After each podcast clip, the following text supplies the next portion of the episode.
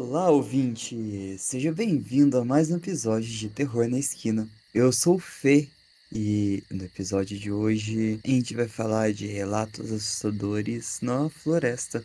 Então, se você é novo por aqui, eu tenho que te falar que o Terror é um podcast que aborda assuntos sensíveis. Então, se você não está num dia legal, eu aconselho você a escutar um podcast mais tranquilo. E quando você estiver bem, volta aqui e escuta esse episódio incrível. Dito isso, vamos começar com um compilado de micro-relatos do Ask Reddit. O título da publicação é Qual é a coisa mais assustadora que você encontrou enquanto estava na floresta? O Ernst Egret, ele postou.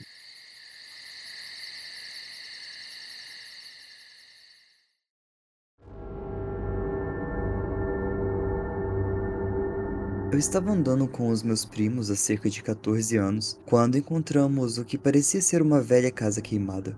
Então, naturalmente, sendo crianças na época e sem senso de autopreservação, decidimos explorar a casa. Na maior parte, estava cheia de porcarias de madeiras carbonizadas e lixo. Mas então, um dos meus primos encontrou uma entrada para um porão do lado de fora. Arrebentamos a velha fechadura enferrujada da porta e olhamos lá para dentro. Estava escuro lá embaixo e a gente realmente não tinha nenhum motivo para bisbilhotar. Além disso, a gente estava começando a ficar assustado, então chutamos um pouco de terra para dentro e saímos. Quando chegamos a cerca de 15 metros de distância da casa, um primo disse que ouviu um barulho, então a gente parou. E sim, tinha um barulho como alguém subindo as escadas podres do porão da casa. A gente espiou entre as árvores e vimos uma forma escura e difusa rastejar para fora do porão, que a gente deixou aberto. Parecia um cachorro grande e velho, e então ficou de pé. A gente saiu de lá o mais rápido que a gente conseguiu. Todos nós corremos em direções diferentes como idiotas, cada um de nós convencidos de que o que quer que fosse aquilo no porão estava nos perseguindo. Eu corri por alguns arbustos em pânico e rasguei o meu braço e minha perna, o que me causou problemas quando eu cheguei em casa. Fora isso, estávamos todos bem. Mas evitamos ir tão longe na floresta depois disso por um longo tempo. A coisa mais próxima que eu posso imaginar é que tinha um pequeno urso preto morando no porão. Talvez tivesse outra entrada que a gente não conhecia e a gente acabou acordando ele, sendo pequenos idiotas. Mas ver algo peludo e escuro sair daquele porão e se levantar foi como estar em um filme de terror. Nunca mais quero ver aquela velha casa.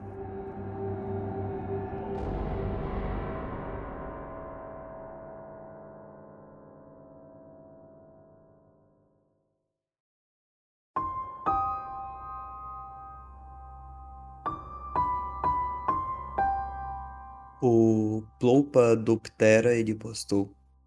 Eu perdi uma viagem com meu pai e o seu amigo de caça. Eles estavam em uma área remota no sudoeste de Wyoming caçando alces. Como qualquer bom caçador de alces, eles acordavam às três e meia da madrugada para vigiar o seu local e observar os padrões do rebanho antes de raiar o dia. Enquanto se aproximavam do local, uma figura apareceu em seus faróis e, pela silhueta, não era um caçador.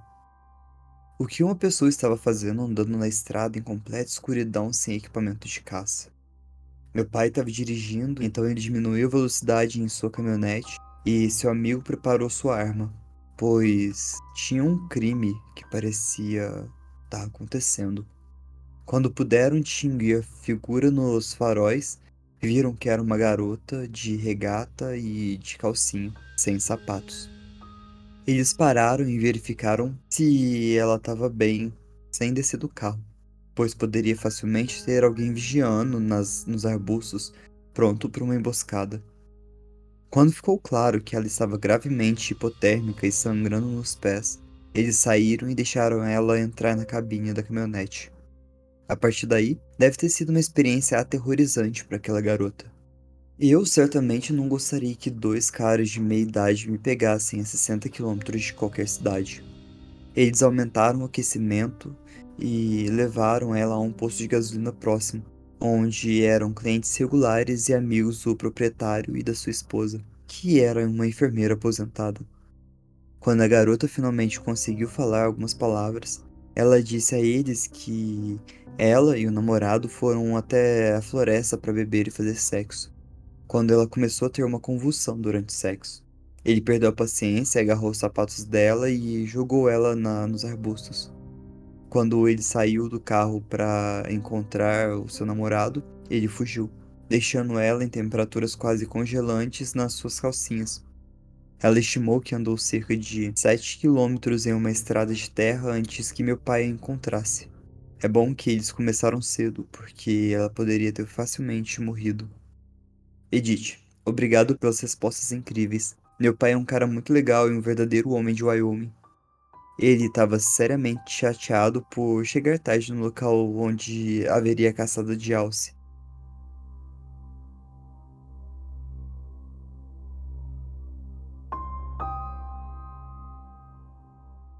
O próximo comentário é do Criff. O primeiro relato, não tão assustador. Eu estava a cerca de 30 quilômetros no interior em uma viagem de caça por uma semana. Eu estava sozinho. Eu acordei no meio da noite com um urso enfiando o focinho no tecido da minha barraca. Imediatamente eu comecei a meditar para desacelerar a minha respiração e apenas enfrentar a situação. Porque eu sabia que se eu me movesse ou corresse para o meu carro eu estaria morto.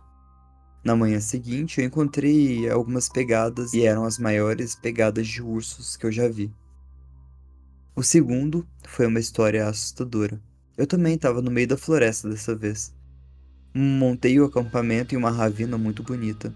Quando eu acordei, tinha um anel de pedras grandes ao redor da minha barraca. Elas não estavam lá quando eu cheguei e quando eu montei o acampamento. Eu também sou um cara muito forte e eu não consegui mover nenhuma dessas pedras.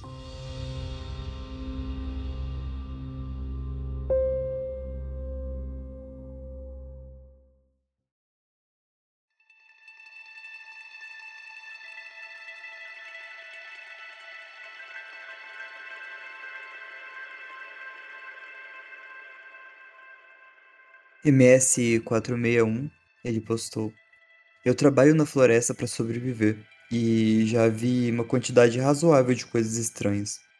Esculturas em árvores, carros velhos e surrados, lixo estranhos e aleatórios espalhados pela floresta e uma boa quantidade de carcaças de animais. Já tive casos em que eu fiquei assustado. Coisas como pular de criaturas grandes é sempre bastante chocante, mas eu posso me lembrar de uma experiência bastante interessante, posso dizer assim. Eu estava trabalhando com algumas outras pessoas na época, longe da vista, mas não fora do alcance do ouvido. Eu atravessei uma pequena colina a pelo menos 3 quilômetros da estrada mais próxima, no meio da floresta, e eu vi o que parecia ser o esqueleto completo de uma vaca amarrada com galhos e um pouco de barbante. Quem fez isso a moldou para ficar sentada em um tronco. Elas deixaram uma pilha bem organizada de ossos na frente da coisa, e nada em nenhum outro lugar. Quando eu vi, eu quase desmaiei. Definitivamente muito estranho, considerando o quão longe a gente estava da estrada e quão espessa e íngreme era. Eu acabei chamando as pessoas com quem eu estava para dar uma olhada, realmente só para a gente se cagar de medo e rir. Anotei e passamos para a próxima parcela.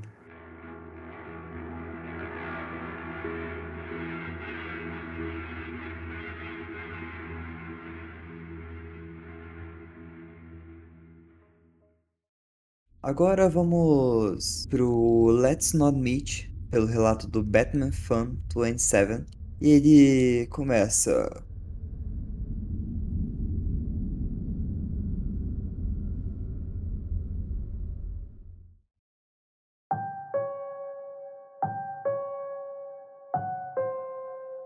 Quando eu tinha 12 anos, eu e um grupo de amigos, a gente estava brincando de esconde-esconde num bosque que fica na orla do nosso bairro.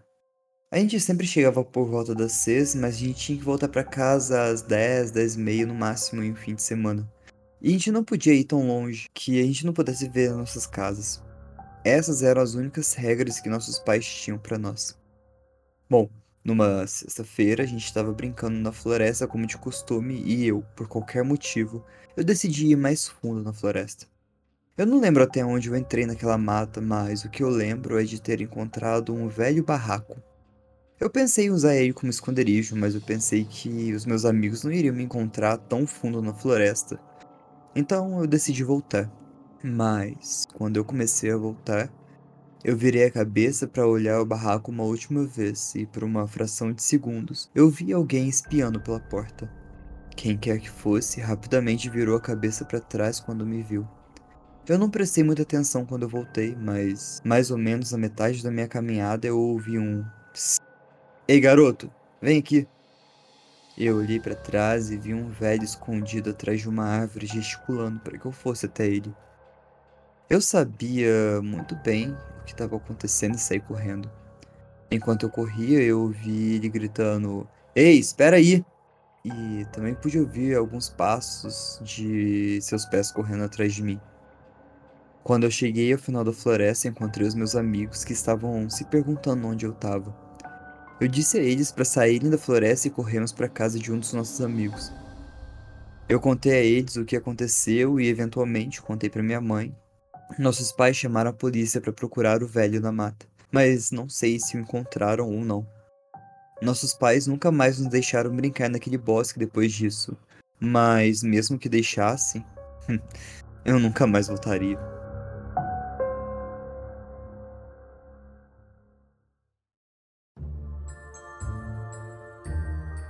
Pessoal, eu vou dar uma pausa aqui no Celados para poder dar um apoio a uma equipe de estudantes da PUC aqui de Minas. E eles estão fazendo um curta-metragem universitário. A Flora, que foi estudante me procurou, ela está pedindo ajuda para apoiar o curta que eles estão fazendo no apoia.se barra equipe Excalibur. Então eu vou deixar aqui o trailer do, do curta que eles estão fazendo e, cara, parece que vai ser super legal, já tô ansioso, quero assistir. Se você puder dar uma mãozinha para eles, é só acessar o link que vai estar tá aqui na descrição do episódio. Também vou deixar o link nos stories dessa semana, mas principalmente na descrição dos episódios. Para reforçar é apoia.se barra. Então fica aí o trailer.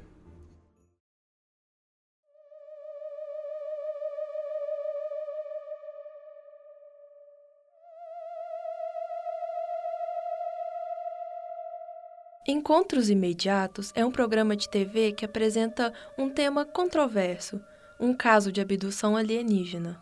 Os espectadores serão levados em uma jornada emocionante enquanto cientistas e especialistas debatem e analisam um relato de um suposto abduzido. Mas nem tudo é o que parece.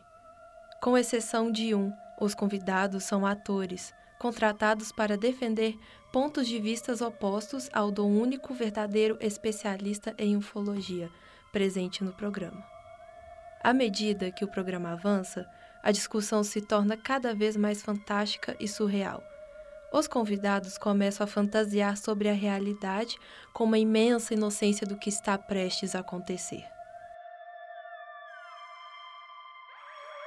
Olá, ouvintes do Terror na Esquina. Eu sou a Flora estudante de cinema e audiovisual da PUC Minas. E essa história que acabei de contar acontece dentro de Moco, uma pseudo-realidade, um curta universitário, o qual escrevi e dirigi. Esse curta está sendo realizado por uma equipe de estudantes de cinema apaixonados pela arte, chamada Equipe Excalibur, e precisamos da sua ajuda para a realização deste curta universitário. Mais filmes estão por vir, como curta O Hotel, que narra a história de Roberto Pontes, um detetive particular contratado para comprovar uma traição. Mas é em um hotel que ele encontra um mistério maior. Prometemos ter bastante sangue neste curta. Nos apoie e acompanhe nossas produções pelo nosso Instagram, que está na descrição deste episódio.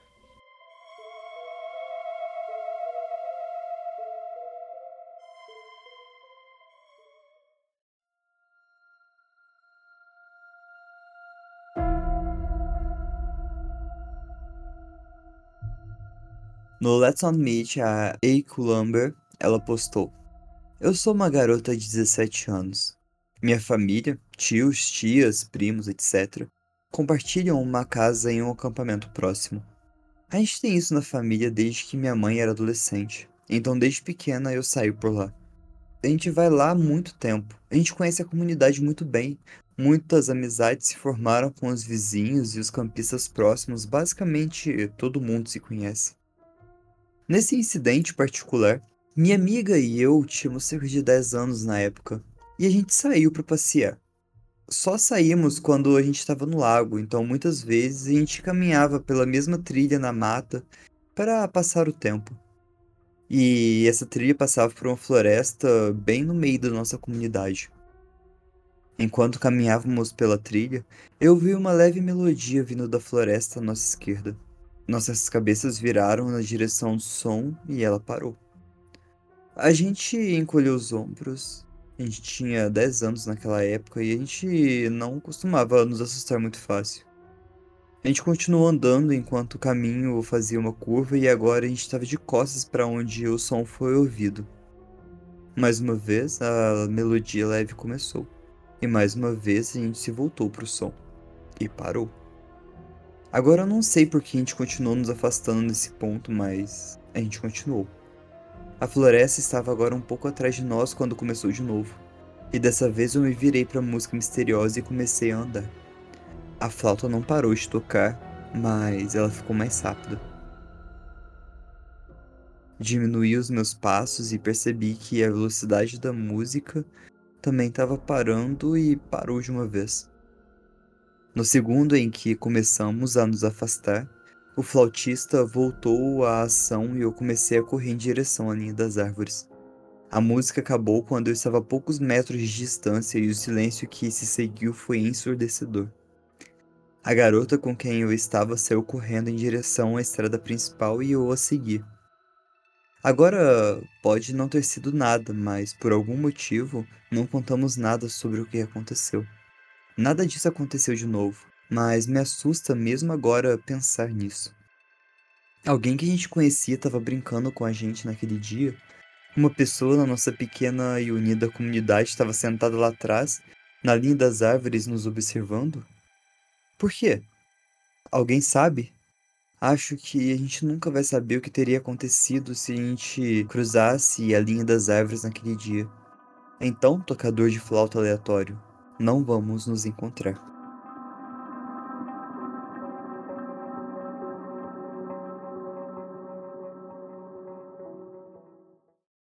Cara, eu acho que isso é o ápice do terror fora do normal. Você tá fazendo uma trilha e uma pessoa tocando flauta. Pode ser tudo uma puta coincidência, mas. Coincidências também podem ser assustadoras, né? Às vezes a pessoa nem tava sabendo que tinha gente fazendo a trilha e foi pura coincidência a, a, o jeito que ele tava tocando flauta, mas.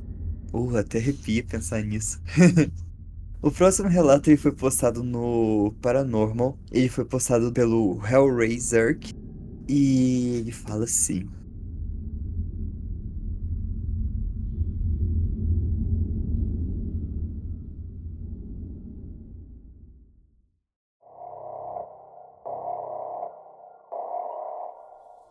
Eu moro em uma propriedade de 50 mil metros quadrados em uma área no meu estado, onde os subúrbios se transformam em terras rurais. Meus pais moram na casa principal perto da nossa estrada, enquanto o meu noivo e eu, a gente converteu um dos celeiros na parte de trás da propriedade na nossa casa. A nossa casa e outros celeiros estão situados em uma clareira ou um passo bastante amplo, mas, além disso, estamos cercados por bosques dos três lados. Tudo isso para dizer que a gente não recebe muitos visitantes aqui. Desde que nos mudamos para casa, quase um ano atrás, Houve algumas ocasiões em que eu tive uma sensação inexplicável de terror ao sair à noite. Eu vivi na floresta toda a minha vida, inclusive em lugares muito, mas muito mais remotos do que aqui. Mas eu nunca tive essa sensação. A floresta é minha casa. Em todos os lugares que eu vivi, eles pareciam minhas florestas. Mas não aqui. Eu tenho repetidamente a sensação de estar invadindo a terra de outra pessoa alguém que não tá feliz em me ter aqui. Em uma outra noite, eu levei meu cachorro para passear. Era cerca de 23 horas, então estava escuro como um breu do lado de fora. Enquanto eu caminhava em direção à borda da linha das árvores, onde o meu filhote gosta de fazer suas necessidades, eu ouvi o som como alguém imitando o pio de uma coruja, vindo da direção do outro celeiro, a cerca de 30 metros da nossa direita. Eu tinha tanta certeza que era um humano fazendo barulho que eu gritei: Haha, muito engraçado, pai. Mas eu presumi que fosse meu pai fechando o celeiro durante a noite e ele estava aproveitando a oportunidade para tentar me assustar. Mas ninguém respondeu de volta. Foi nesse ponto que meu cachorro levantou a cabeça para tentar cheirar e congelou, olhando para a direção do celeiro. Seu pelo se arrepiou ao longo da sua coluna e ele começou a dar um rosnado baixo e ameaçador. Agora, o cachorro é obcecado por todas as pessoas e animais, ele gosta de todo mundo e é sempre um amigo esperando para ser feito. Eu nunca vi ele agindo dessa forma agressiva com nada nem ninguém, mesmo contra os cães que tentavam ameaçar ele. Especialmente meu pai, que é a pessoa favorita dele no mundo. Então, de jeito nenhum, ele teria começado a rosnar para ele. E foi a minha vez de me arrepiar todinho, quando uma onda fria de medo me atingiu como um tijolo. Meu cachorro parou bem no limite onde a luz encontrava a escuridão da floresta. Normalmente a luz se dissipava gradualmente nas árvores, ainda proporcionando visibilidade suficiente para ver o contorno de árvores e arbustos, mas dessa vez ela estava terminando em uma parede sólida preta. De repente, eu ouvi o mesmo som falso de coruja a apenas alguns metros de distância do outro lado da escuridão. Meu cachorro pulou e imediatamente começou a latir, colocando-se entre mim e o som. Ele é muito novo ainda, e então eu corri para frente, peguei ele no colo e corri em direção à casa. Atrás de mim, eu ouvi o som de novo, mas dessa vez tinha um gorjeio estranho, quase como uma risada. Na manhã seguinte, quando eu saí para verificar o celeiro, eu descobri que as portas tinham sido parcialmente quebradas e estavam viradas para outra direção, a direção errada, como se alguém tivesse tentado forçá-lo a abrir na direção errada. Não tinha sinal de pegadas na serragem ou algum tipo de sujeira, ou qualquer outro sinal de intruso. Eu não tenho ideia do que foi isso naquela noite, mas basta dizer que meu cachorro e eu ficamos bem sob os holofotes quando saímos depois de escurecer agora.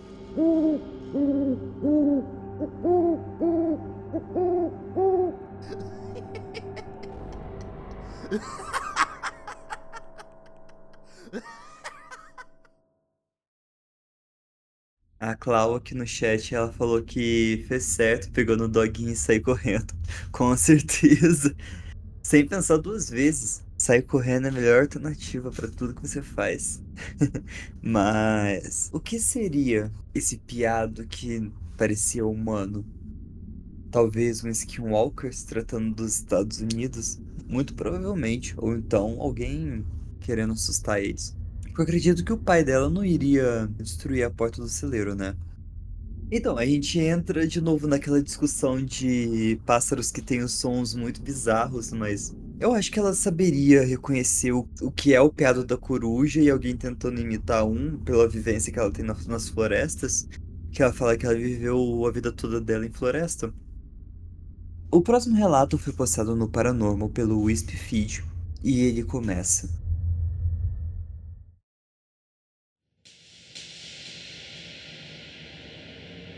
Eu tinha oito anos quando nos mudamos para casa na beira da floresta. Meus pais tinham dúvidas sobre comprar uma casa com quintal cercado por florestas.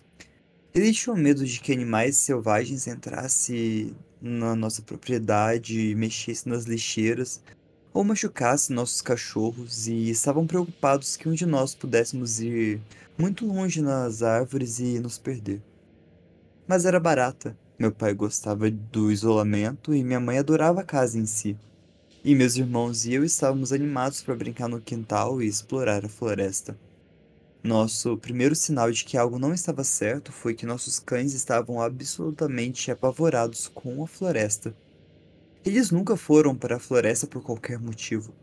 Se um brinquedo com o qual eles estavam brincando passasse da linha das árvores, eles se recusavam a recuperá-lo e quando um de nós entrava, eles andavam ansiosamente até que voltássemos. Ocasionalmente, a gente notou que os cachorros olhavam para um ponto na floresta em óbvia angústia. Às vezes rosnando ou latindo, mas nunca conseguimos ver nada ali.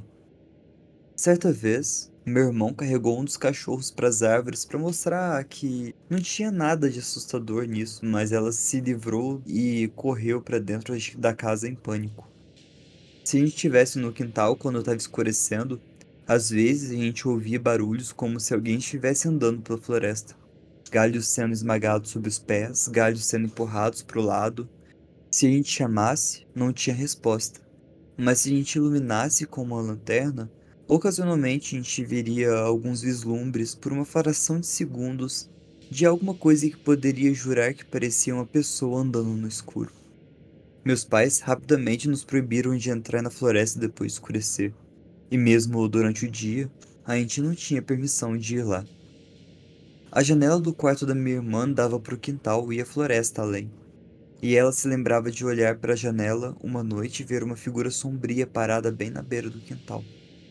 Ela disse que tinha algo de errado com ela, como se fosse alta demais para ser uma pessoa meio que distorcido.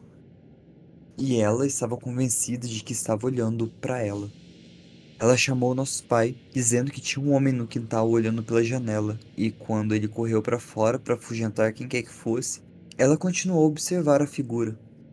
Ele não foi embora, mas quando a luz da lanterna do meu pai passou por ele, de repente não tinha mais nada lá. A gente ouvia regularmente batidas nas portas dos fundos à noite, mas não tinha ninguém lá. Nossos pais pensaram que eram adolescentes fazendo pegadinhas e pararam de se incomodar até em abrir a porta, até que numa noite chuvosa as batidas eram persistentes e agitadas. Minha mãe disse que poderia ser alguém precisando de abrigo numa forte chuva lá fora, mas quando ela abriu a porta, não só não tinha gente lá, como também não tinha pegadas molhadas na varanda. As batidas continuaram durante o tempo que a gente morou, e acontecia várias vezes no espaço de uma semana, e depois parava por meses e depois recomeçava. Meus pais acabaram instalando uma câmera de segurança e nunca tinha ninguém na porta. A câmera não era totalmente inútil. Cerca de três anos depois de morar lá, meu irmão começou a ter terrores noturnos e sonambulismo. Quando ele era sonâmbulo, sempre saía pela porta dos fundos e começava a caminhar em direção à floresta. Minha mãe, tendo sono leve, ouvia a porta abrir e corria para pegá-lo antes que ele chegasse na floresta. Depois da terceira ou quarta vez que isso aconteceu, meu irmão pediu para ver a filmagem da câmera porque queria ver como ele ficava sonâmbulo. Acho que ele estava achando graça nisso. A filmagem o mostrava saindo para a varanda, parando como se estivesse ouvindo alguma coisa, balançando a cabeça e relutantemente avançando, como se estivesse sendo puxado ou guiado com força por alguma coisa. Certa noite, meu pai estava no quintal e ouviu a minha irmã chamando ele na floresta, aparentemente aflita, pensando que ela tinha saído para explorar a floresta e caído e se machucado.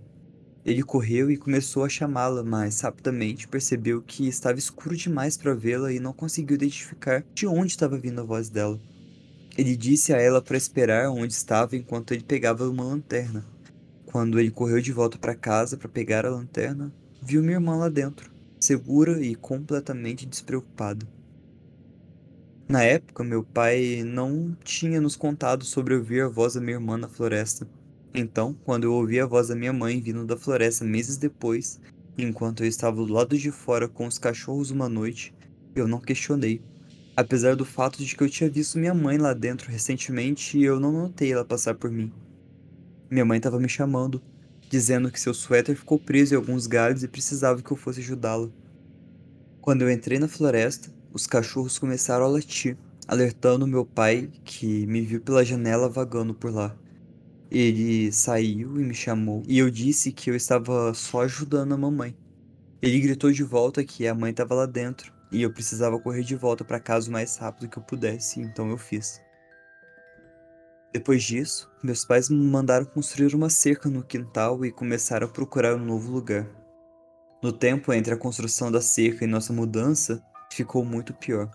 A gente ouvia batidas na porta com mais frequência, bem como batidas na janela, como se alguém estivesse andando pelo perímetro da casa e tentando todas as janelas. Frequentemente a gente ouvia sons de arranhões e raspagens nas secas e vozes além dela. Os terrores noturnos do meu irmão ficaram mais frequentes em uma noite. Minha mãe não ouviu a porta abrir quando ele ficou sonâmbulo, e ele acordou em pé na cerca, olhando para a floresta, com os cachorros latindo para ele. Na última manhã que passamos lá, menos de quatro anos depois de nos mudarmos, a gente acordou e encontrou a porta dos fundos totalmente aberta, e as imagens da câmera de segurança mostraram que ela se abriu por conta própria. Desde que a gente se mudou, o sonambulismo do meu irmão parou. Agora ele ainda tem terrores noturnos e sofre de ansiedade bastante severa. Algumas noites atrás, ele me ligou do nada, e depois de um pouco de conversa jogada fora, ele me perguntou se eu achava que a porta aberta naquela última noite significava que o que quer que estivesse lá fora finalmente tinha entrado. Dizendo que estava entrando no espírito de Halloween, brincando sobre como talvez todos devêssemos ser exorcizados apenas no caso de algo se prender a nós todos naqueles anos atrás. Mas acho que ele está profundamente incomodado com tudo o que aconteceu. Eu sei que ainda sofro um pouco com isso, ainda fico nervoso em áreas escuras e arborizadas. Eu não sei o que eu acho que tinha lá fora, na floresta atrás da nossa casa à noite, mas eu tenho a sensação de que, se tivesse chance, teria engolido todos nós inteiro.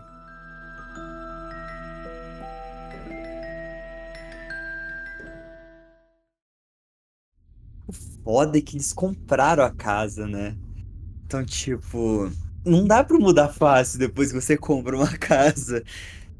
Esse é o grande problema. A questão aí seria, tipo, hipotecar a casa e fugir de lá o mais rápido possível. Mas, nossa, ah, não sei nem por onde começar a discutir esse relato, porque, primeiro, o que será que tinha nos fundos da casa?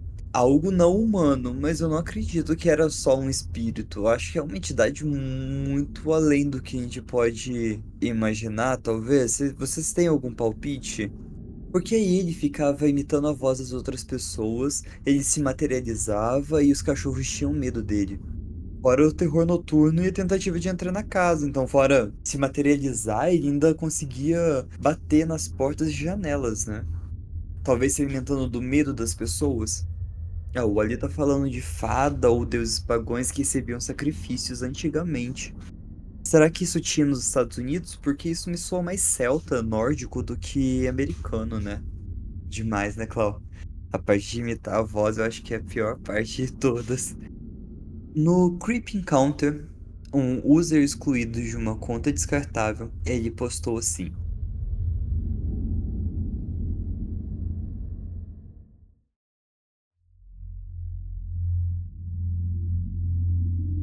Eu não tenho certeza se eu estou no lugar certo, mas eu guardei essa história nos últimos seis anos porque parece loucura e me disseram para não falar sobre isso.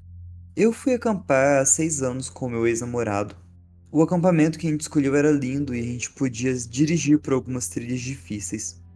O local que escolhemos era próximo a algumas trilhas para caminhadas que não ficavam muito longe de algumas fontes termais naturais e de uma enorme cachoeira.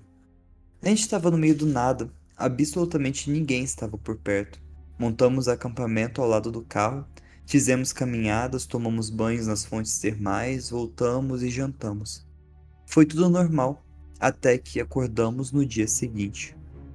Eu preciso dar o contexto sobre como dormimos naquela noite para que você possa entender a minha confusão. Antes da gente ir dormir, eu coloquei nosso cooler e, e um aparelho de som que trouxemos no carro e eu tranquei. Coloquei as chaves no bolso da frente da minha mochila e coloquei a mochila ao lado do meu saco de dormir, do outro lado da barraca, longe da porta da barraca. Meu namorado na época dormia perto da porta da barraca com uma arma ao lado dele. Acordamos na manhã seguinte e eu me sentia bem. Eu tinha dormido muito e de dentro da barraca tudo parecia normal. Quando saímos, nosso acampamento estava um caos absoluto. A fogueira que a gente tinha feito estava arruinada. O cooler estava jogado e a comida toda espalhada em todo lugar. O aparelho de som foi quebrado em pedaços ao lado de uma árvore. Todas as portas do carro estavam abertas, inclusive o porta-malas. A gente ficou ali parado por um minuto em silêncio, apenas observando tudo. A floresta parecia agora que estava quieta e não era o belo acampamento que eu tinha visto ontem. Tudo naquela floresta parecia errado. Meu ex me acusou de não ter trancado o carro na noite anterior e o animal entrou e bagunçou tudo. Mas eu prometi que eu tinha trancado e entrei na barraca para pegar as chaves da mochila, mas elas não estavam lá. Eu as encontrei mais tarde no chão ao lado do carro. Rapidamente a gente colocou tudo no porta-malas e partimos. Meu namorado estava quieto e não quis falar comigo sobre o que tinha acontecido. Ele finalmente falou quando a gente estava quase em casa e me disse que teve um sonho na noite anterior sobre algo ajoelhado sobre ele na barraca segurando sua arma e depois olhando para ele. Quando eu tentei fazer mais perguntas, ele ficou quieto de novo e disse que não queria falar sobre isso e que eu também não deveria falar mais sobre isso. Eu já tentei esquecer, mas eu não consigo. Algo muito errado aconteceu com a gente na floresta aquela noite.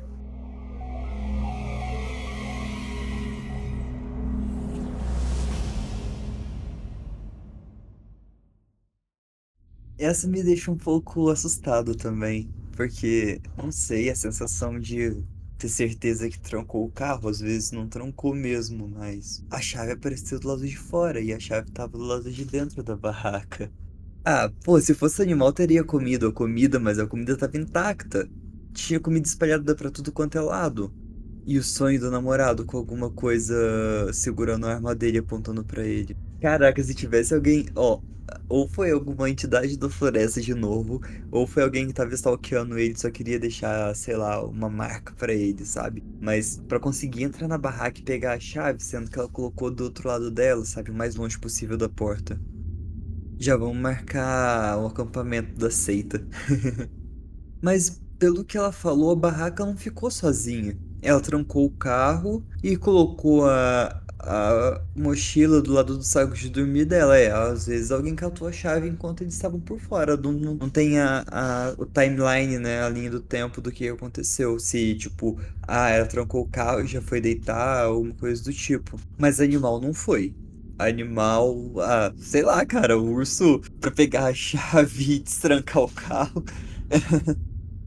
Bom, o último relato, não menos assustador, ele foi postado no Let's Not Meet pelo Outworld 39.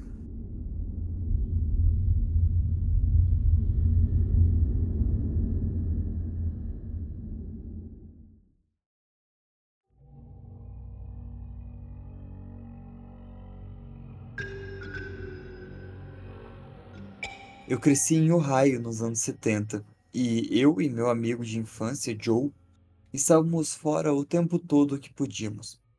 Joe morava em uma fazenda que margeava uma grande floresta, e meus pais me deixavam de manhã e a gente ficava na floresta o fim de semana inteiro. A gente só saía para a escola. A gente adorava fingir que éramos homens da fronteira. Construíamos abrigos, armadilhas, praticávamos fazer fogo com gravetos. Quando a gente estava no ensino médio, tivemos a ideia de fazer um Stand By Me.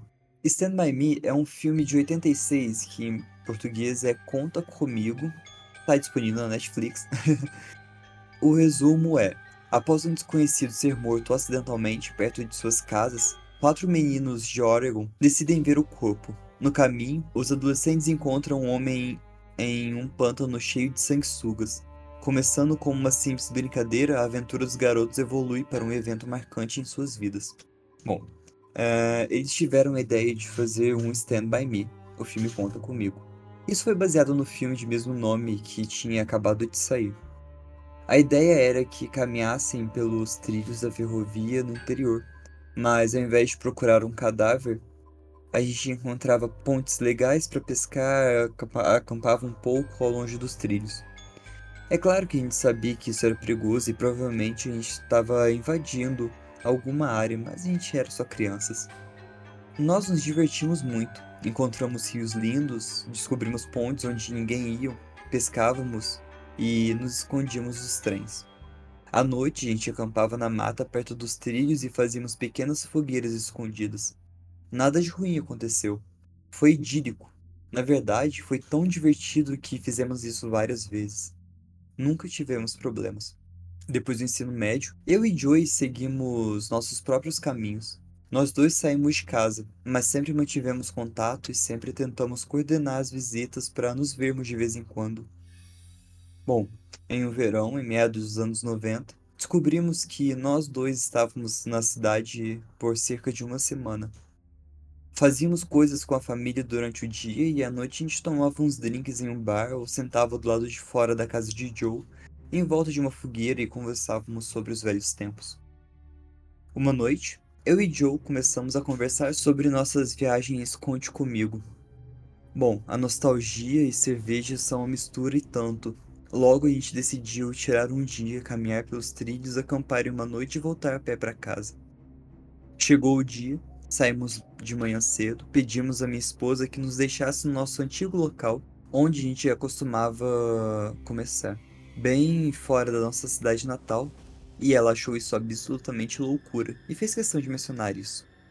Quando ela se afastou, Joe sugeriu que, ao invés de seguir o caminho normal, a gente fosse para a direção oposta, apenas para sermos aventureiros. A gente conhecia bem o terreno, a gente tinha um mapa, então eu dei um foda-se e partimos. O dia começou bem, foi divertido e um pouco triste, mas de um jeito bom. Encontramos uma ponte e sentamos na beirada, fumamos um baseado e seguimos em frente. Não tínhamos equipamento de pesca, mas trouxemos comida enlatada e outras coisas. Antes de anoitecer, escolhemos um local para acampar. Era uma área de floresta densa, árvores em todos os lados dos trilhos do trem. Então você se sentia como se estivesse em um túnel. A gente tinha trazido pequenas redes para dormir, mas antes de montá-las decidimos fazer um pequeno levantamento do perímetro. Isso é o que a gente costumava fazer nos velhos tempos também. A gente andava um pouco pela área para ter certeza de que a casa de algum cara não ficava sobre a colina que a gente estava acampando no quintal deles. A gente caminhou cerca de 30 metros para dentro da floresta e subimos uma pequena inclinação. Achamos que, se não víssemos nada no topo dessa pequena colina, estaríamos bem. Mas, quando chegamos ao topo, a gente viu um prédio antigo lá embaixo, cerca de 100 metros dentro da floresta. Era pouco visível. Ponderamos sobre o que fazer, e nós dois presumimos que fosse um barraco de açúcar ou alguma coisa do tipo, Barraco de açúcar, que no caso seria um silo de açúcar, um lugar para armazenar açúcar. De onde a gente estava também não parecia haver ninguém. Tudo estava quieto, nenhum movimento poderia ser visto, sem luzes. Decidimos nos aproximar um pouco mais para ter certeza. Descemos o morro bem devagar e, ao nos aproximarmos do prédio, a gente viu que não era só um armazém de açúcar, era uma igreja velha. Parecia que estava abandonada há anos. Era uma construção atarracada e curvada, cujas tábuas de madeira estavam quase pretas devido aos anos de musgo e podridão. Uma cruz ainda estava no topo do local, também preta e desgastada com o tempo. Nenhuma das janelas tinha vidro e não tinha portas, apenas portas abertas. Chegamos perto o suficiente para ver o interior. Tinha fileiras de bancos e uma seção construída na frente para um pregador ficar em pé. Não fomos até o fim, a gente não queria. Além de tudo isso, não tinha sinal de mais ninguém, sem pegadas, sem caminhos, sem estradas. Era uma igreja abandonada. Saímos imediatamente e subimos a colina até o local que a gente tinha escolhido para acampar. Ter uma colina entre nós e a igreja nos fez sentir melhor, mas a gente ainda estava um pouco inquieto. Nós atribuímos isso ao arrepio natural de ver uma igreja no meio da floresta e o que isso iria provocar, né? Além disso, a essa altura já era crepúsculo e decidimos apenas armar nossas sedes e dormir, e seguir a viagem na madrugada. Anoiteceu, e enquanto a gente estava deitado nas sedes e conversávamos sobre qualquer coisa, a gente começou a ouvir algo na direção da igreja. E nossa conversa sobre isso foi um pouco assim: Ei, você ouviu isso? Cara, que porra é essa? Parece pessoas cantando. Nós dois deslizamos para fora de nossas sedes e nos agachamos. Nos esforçamos para ouvir mais. Ouvimos por um minuto ou dois e a cantoria continuou. Mas não estava ficando mais alta. Por fim, decidimos subir a colina e ver se a gente conseguia espionar de onde estava vindo o som. Ainda podíamos nos mover muito silenciosamente na floresta desde os velhos tempos. Era uma segunda natureza para nós. A lua mal havia saído, mas fornecia luz suficiente para que você não batesse em uma árvore, mas estava quase escuro como um breu. Não usamos lanternas enquanto subimos. E não conversamos também. Quando chegamos ao topo, vimos uma luz ao longe. Estava vindo da igreja, e o canto vinha de dentro da igreja. Joe e eu juntamos nossas cabeças e tivemos uma conversa abafada que resumiu a: Você acredita nessa merda? A luz parecia ser a luz de uma vela pela maneira como tremulava, e, embora tentássemos, não conseguíamos entender o que estava sendo cantado. Parecia música de igreja, mas em outro idioma. Sentamos e observamos por algum tempo, tentando ver quem estava lá, mas só vimos sombras ocasionais. Também não tínhamos intenção de nos aproximar. Tinha cerca de um campo de futebol entre nós e queríamos manter assim. A cantoria continuou por um tempo, e então parou. E depois disso, uma voz masculina estrondosa começou a cantar. Eu já estava assustado, mas essa voz me assustou completamente. Parecia um pregador do Velho Testamento que você vê nos filmes, mas, de novo, era como se ele estivesse falando em um idioma diferente porque a gente não conseguia entender uma única palavra. Eventualmente chegou onde a voz masculina diria algo e então um monte de vozes responderia na música. Isso durou por algum tempo e então todos eles começaram esse longo e sustentado gemido que ficava cada vez mais alto. Ficou tão alto e tão perturbador que cobriu os meus ouvidos e então parou. Nesse ponto eu estava me preparando para dizer: "Vamos dar o fora daqui", quando Joe colocou a mão no meu ombro e sibilou: "Eles estão saindo!" A gente estava longe o suficiente para não conseguir ver muito bem, mas o que pudemos ver foi uma linha de figuras saindo pela porta aberta, todas elas de mãos dadas em uma fileira única. Pudemos ver que alguns deles tinham lanternas, e eles começavam a cantar novamente, e a luz das lanternas começou a se mover em nossa direção na colina. Voltamos para o nosso acampamento, pegamos nossas coisas e corremos para os trilhos. Uma vez lá, corremos pelos trilhos na direção de onde viemos, e depois de alguns minutos paramos e olhamos para trás. Vimos luzes descendo da colina. Eles estavam se movendo de forma irregular, como se quem o estivesse segurando o estivesse sacudindo. Continuamos a correr aos saltos e andar o mais rápido que podíamos. Finalmente paramos de ver as luzes e chegamos a uma estrada. Pelo nosso mapa, sabíamos que uma pequena cidade ficava a cerca de 15 minutos e caminhamos até lá. Chegamos a um posto de gasolina 24 horas e ligamos para minha esposa vir nos buscar. Minha esposa e outros amigos pensaram que era crianças brincando, mas eu ouvi aquelas vozes e elas com certeza não soaram como crianças para mim. Eu não tenho certeza de quem eram essas pessoas, mas foi definitivamente a coisa mais assustadora que aconteceu comigo na floresta.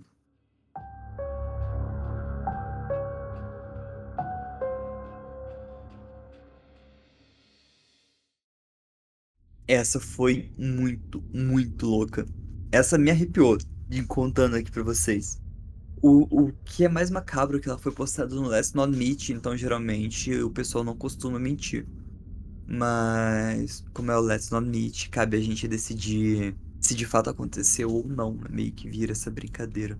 Uh, descobri que foi no Noroeste Ohio, na área entre Fremont e Tiffin.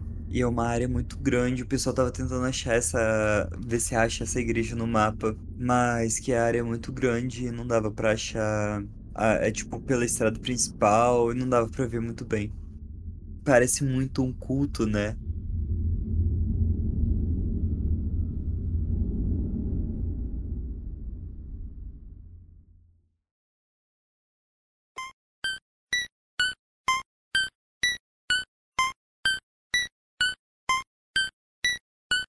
Pessoal, que você que ficaram até aqui, muito obrigado. Eu espero que vocês tenham gostado. É, eu quero agradecer o pessoal da seita que apoia a gente. Eu fico muito feliz pelo apoio de vocês e sem vocês o podcast não teria chegado aonde a gente tá hoje em dia. Então, muito obrigado mais uma vez. É, eu espero que vocês tenham gostado. E mais, tipo, muito obrigado de verdade, do fundo do meu coração. E se você ainda não é membro da seita, cara, por 5 reais você já consegue fazer parte dessa nossa comunidade. E além disso, você vai ajudar o terror a crescer. Você tem acesso a episódios extras, ao grupo da seita e também a oportunidade de acompanhar a gravação dos episódios. Então, eu espero você aqui. Além disso, você pode achar a gente nas redes sociais, que é arroba terror na esquina, tanto no Insta quanto no Twitter e no TikTok também. Então, é só você ir lá, seguir a gente, curtir uh, os posts e avalie a gente no Spotify, dá cinco estrelas lá pra gente, que ajuda a gente a divulgar. E se você não pode fazer parte do sistema de apoio, você pode ajudar a gente divulgando, compartilhando e mandando para mais pessoas, fazendo o terror atingir o maior número de pessoas na nossa comunidade. Então, mais uma vez, muito obrigado. Espero que vocês tenham gostado e cuidado nas esquinas. Tchau!